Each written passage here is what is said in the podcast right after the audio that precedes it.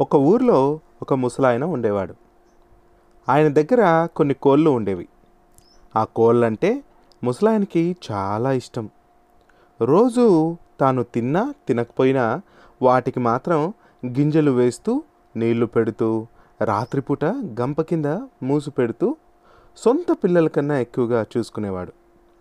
అవి గుడ్లు పెడితే వాటిని ఎవరైనా తినేస్తారు కదా. కానీ అతను మాత్రం ఆ కోళ్ళు గుడ్లు పెడితే తినకుండా వాటిని కోళ్ళ కిందే పొదిగేసేవాడు. దాంతో కొద్ది రోజులకల్లా అవి కుప్పలు కుప్పలుగా అయిపోయాయి.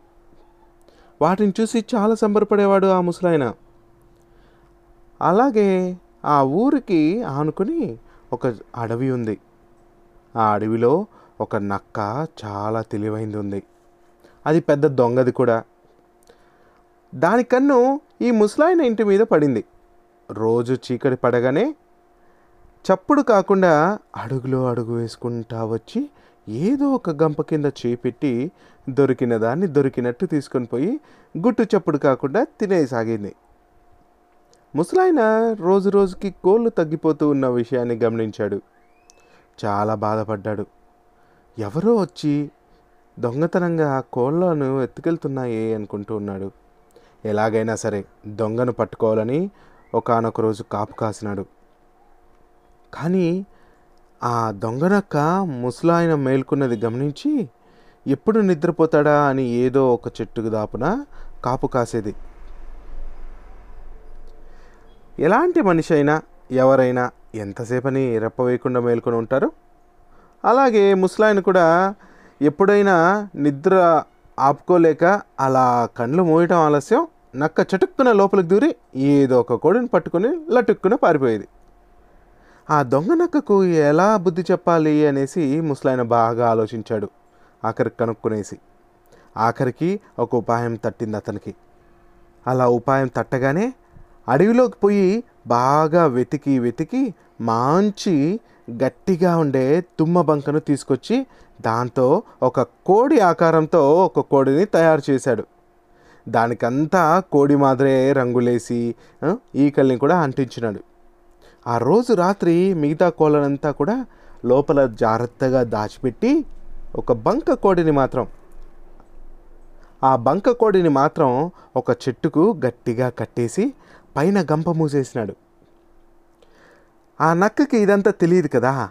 దాంతో చీకటి పడగానే ఎప్పటిలాగే ఇంటి దగ్గరికి వచ్చింది మరి ఎవరు ఉన్నారా లేరా ఎవరైనా చూస్తున్నారా అనేసి గమనించింది. ఇంటి ముందు గంప కూడా కనిపించింది. మరి ఆ ముసలాయన కోసం కూడా అటు ఇటు చూసింది. ఎక్కడా కనపడలేదు. ఇదే సందనుకొని సర్రున లోపలికి దూరి గంప కింద చేయి పెట్టి కోడిని పట్టుకుంది. అంతే. దాని చెయ్యి ఆ కోడికి అట్లనే అతుక్కుపోయింది. ఇదేంది? ఎప్పుడు ఇట్లా జరగలేదు? అని ఆశ్చర్యపోతా ఆ చెయ్యిని విడిపించుకోవడానికని రెండో చైన్ కూడా పెట్టింది గంప కిందకి. అంతే. అది కూడా అట్లాగే అతుక్కుపోయింది. ఎంత పీకినా రాలేదు. దాంతో ఇంకా లాభం లేదనుకుని ఇంకా తీసుకోవడానికి ఆ కాళ్ళను రెండింటిని ఆ చేతులను రెండింటిని లాక్కోవడానికి రెండు కాళ్ళను పెట్టింది. ఇంకేముంది? కాళ్ళు కూడా అలాగే అతుక్కుపోయాయి. ఇదేంద్రా నాయన ఇట్లాగైంది ఈరోజు పొద్దున ఎవరి మొహం చూసినానో ఏమో అనుకుంటా.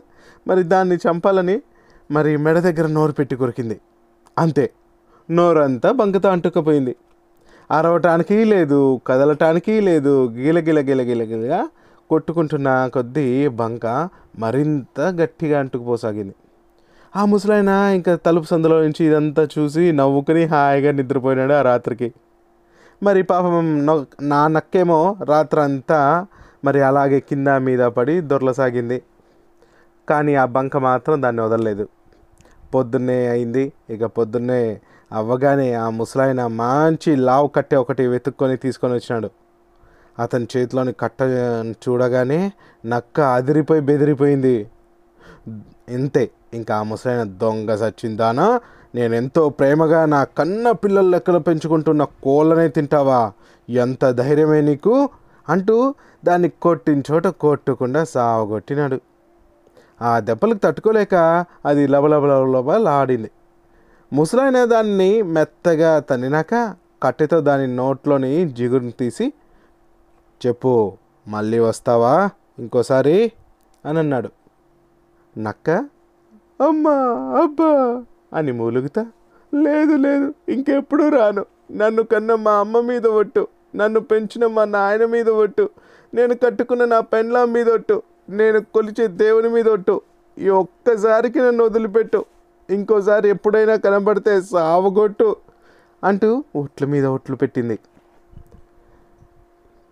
అప్పుడు ఆ ముసలాయన ఏమోలే పాపమని దాన్ని బంక నుంచి తప్పించాడు. నాకేమో అమ్మయ్యా అని అనుకుంటా ఆ ముసలాయనకి ఒక దండం పెట్టి అక్కడి నుంచి పరుగో పరుగు అనమాట అప్పటి నుంచి ఏ మాత్రం ఏ మాత్రం అలాంటి దొంగతనాలు చేయకుండా సైలెంట్గా దొరికిన ఆహారాన్ని తింటూ అది ఇంకోసారి ఇంటివైపు రాకుండా జాగ్రత్తగా దానిపైన చూసుకోసాగింది అనమాట కథ నచ్చిందని అనుకుంటున్నాను. మీ ఫ్రెండ్స్కి రిలేటివ్స్కి అందరికీ షేర్ చేయండి. నచ్చితే కామెంట్ చేయండి మెయిల్ చేయండి. జై హింద్. Bye bye.